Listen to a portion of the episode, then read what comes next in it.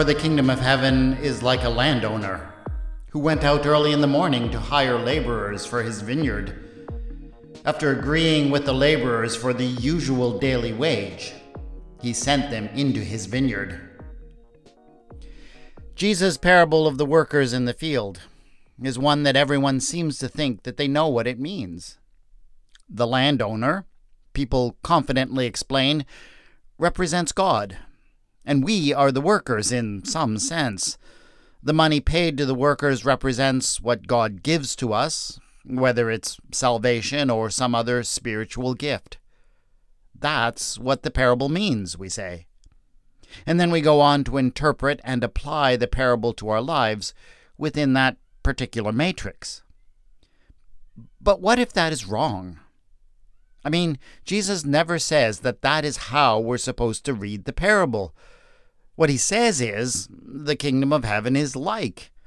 And then he explains this whole scenario, and it's up to us to figure out how what happens in the story is like the kingdom of heaven. Well, I've got to tell you that some of the recent events that we have lived through have made me look at this particular parable in a new light. I have a new perspective on it. What if we were meant to find the kingdom someplace else in the story? This is Retelling the Bible.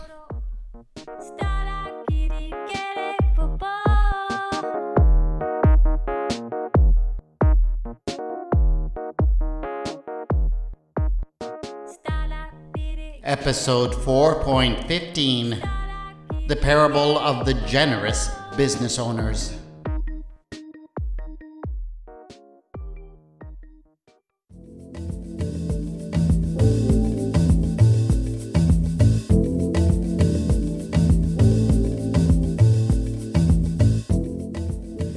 For the kingdom of heaven is like some business owners who went out early in the morning to hire laborers to work in their grocery stores. You see, they had a bit of a problem. There was a crisis going on in society. A crisis in the form of a deadly illness. Everything was getting shut down to prevent transmission, and the people had been given instructions for their own safety not to go out unless it was absolutely essential. But these businesses dealt in essential things. So the owners had an extraordinary opportunity. If only they could manage to get what they had out to the people, well, they could make lots of money.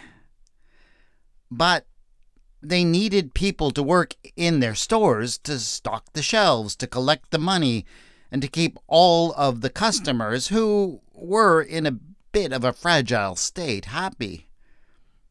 And so they started out with the workers that they already had. And they said to them, Go out and do the work that you have always done, because you should be grateful to work when other people don't even have jobs. We will pay you what we have always contracted with you to pay. And let me tell you, over the following weeks, those business owners just cleaned up. People flooded into their stores, and many of them bought up insane quantities of their products. Uh, people were literally fighting with each other to pay exorbitant prices to buy more toilet paper than they would probably need for the next year. And as the profits came rolling in, the owners were laughing all the way to the bank.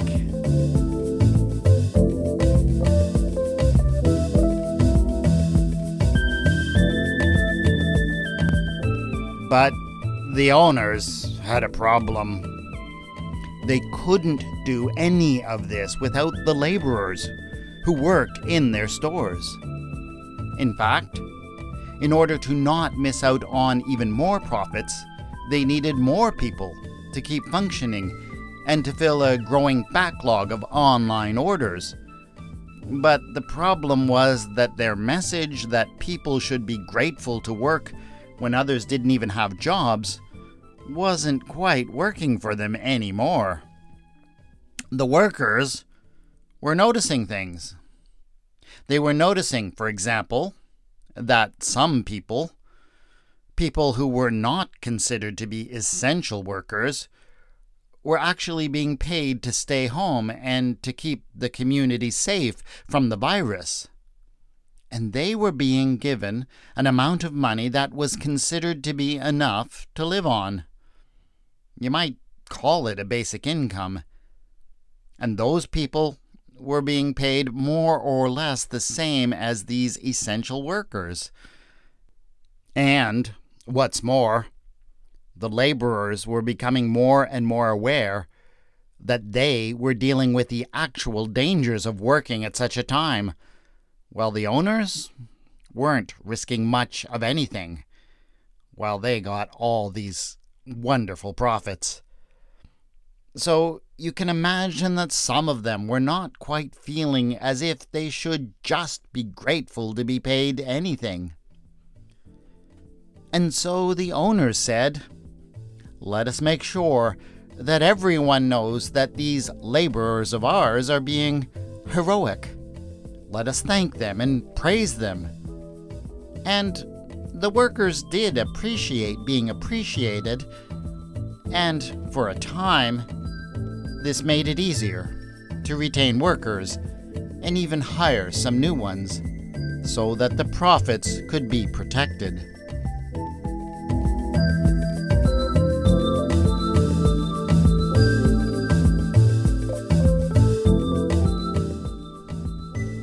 But still, it was not enough. And the owners started to realize that there was more profit out there that they could seize if only they managed to maintain and expand their operations. And for that, they needed to maintain and even expand their workforce. But this was a very delicate thing because they did not want to let the workers know that they needed them. They liked it far more when the workers felt like they were depending on the owners to give them a basic income, to give them what they needed to survive. And so they came up with a plan. They would pay all of their workers more money, pay a whole extra $2 an hour, but they would be very clear in their messaging. This was hazard pay. It was hero pay. And it was only because of the truly extraordinary risks of the situation. No, it was not because the owners needed the workers. It was because they were kind and generous. And they said, Am I not allowed to do what I choose with what belongs to me? Or are you envious because I am generous?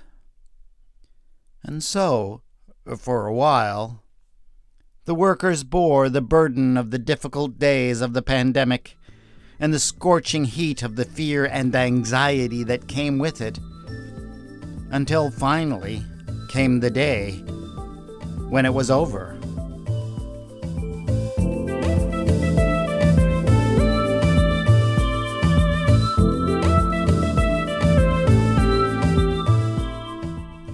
What was over? It wasn't the crisis. The disease still raged on, and the dangers of its spreading still existed. But suddenly, at some point, something changed. It was as if someone flicked off a switch. The owners decided that, though the danger still existed, the danger pay was no longer necessary.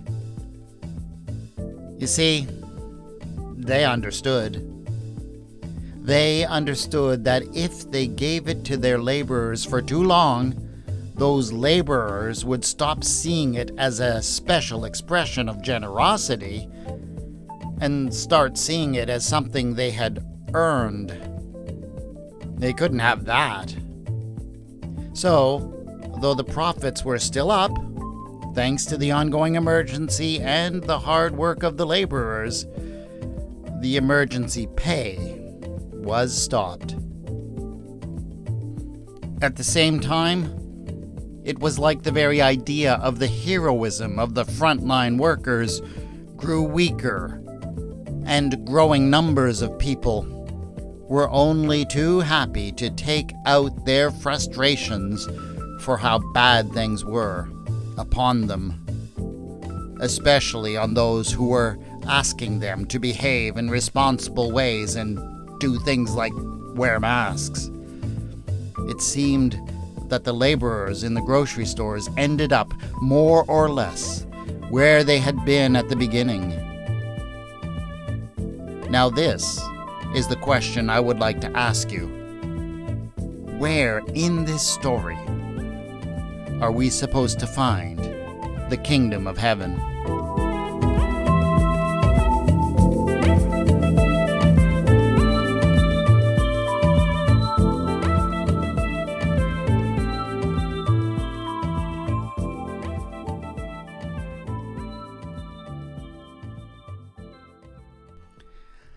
The parable of the laborers in the field is a story that is completely steeped in the historical circumstances in which Jesus lived.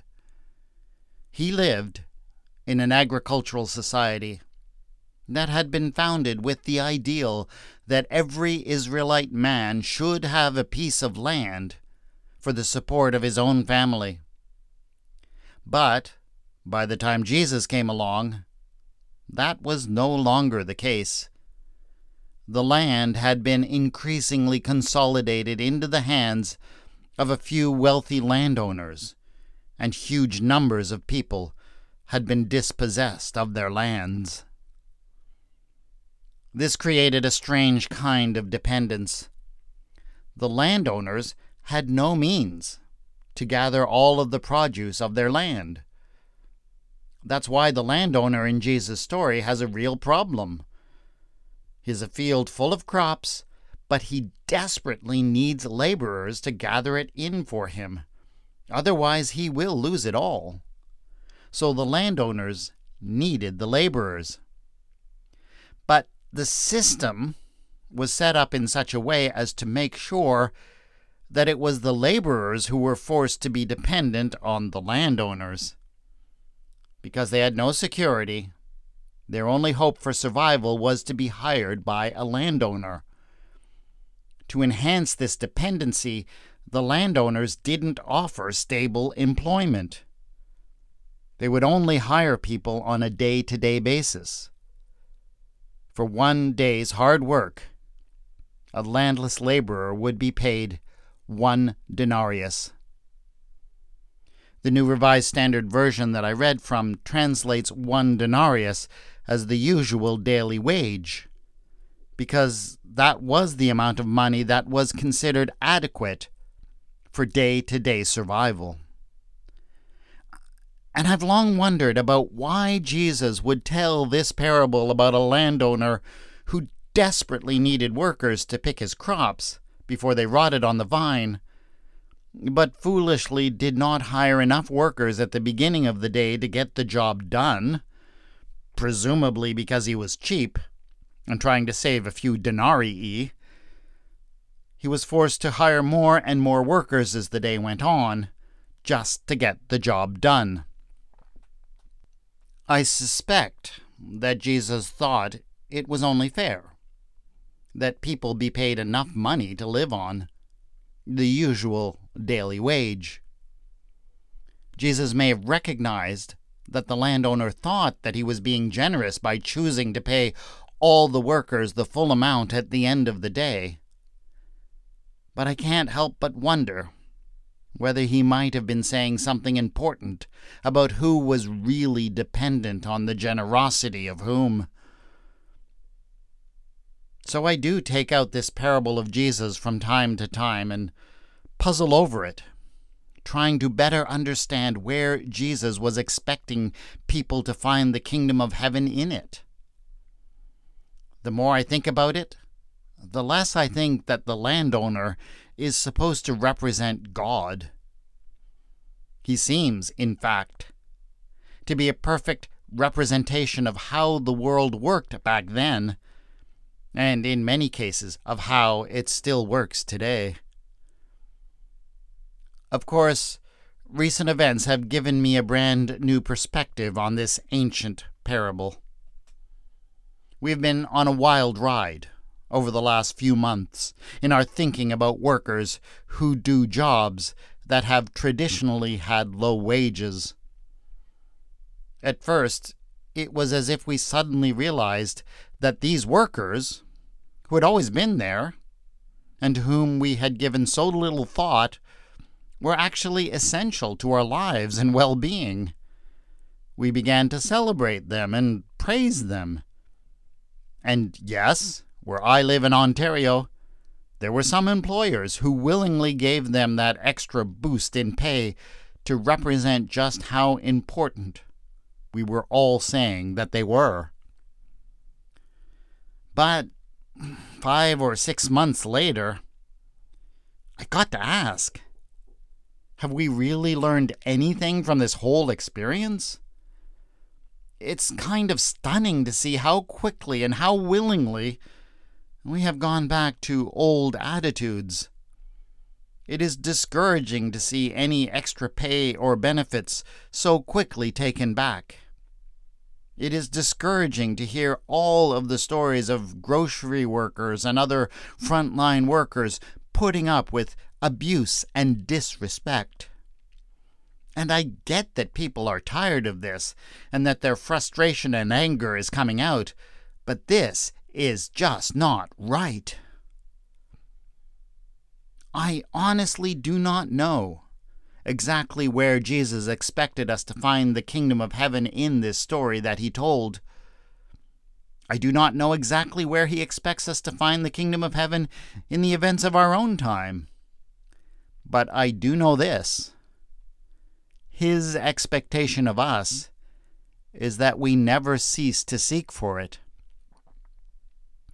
Maybe the kingdom of heaven will be discovered when we suddenly wake up, open our eyes, and say that this is not right. That the people who own the companies and the stocks need the people who do the labor more than they realize.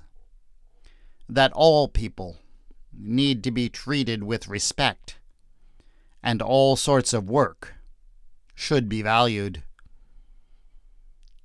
I think Jesus told that story to make the people in the crowd realize just how twisted the whole system was, how things could be different, and maybe should be different. And he might have been saying that when we realize that, that will be when we actually discover the kingdom of heaven. That is it for this episode of Retelling the Bible please subscribe so you can get the next one in a couple of weeks. A five star rating and review on Apple Podcasts or some other podcasting platform is a great way to help other people find this podcast.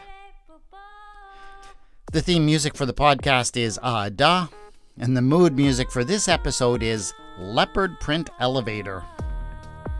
The music is by Kevin MacLeod, licensed under the Creative Commons, and can be found at incompetech.com.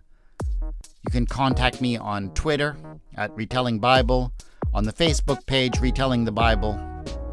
Show notes for this episode with some extra notes on the economic situation in first century Palestine have been posted at retellingthebible.wordpress.com.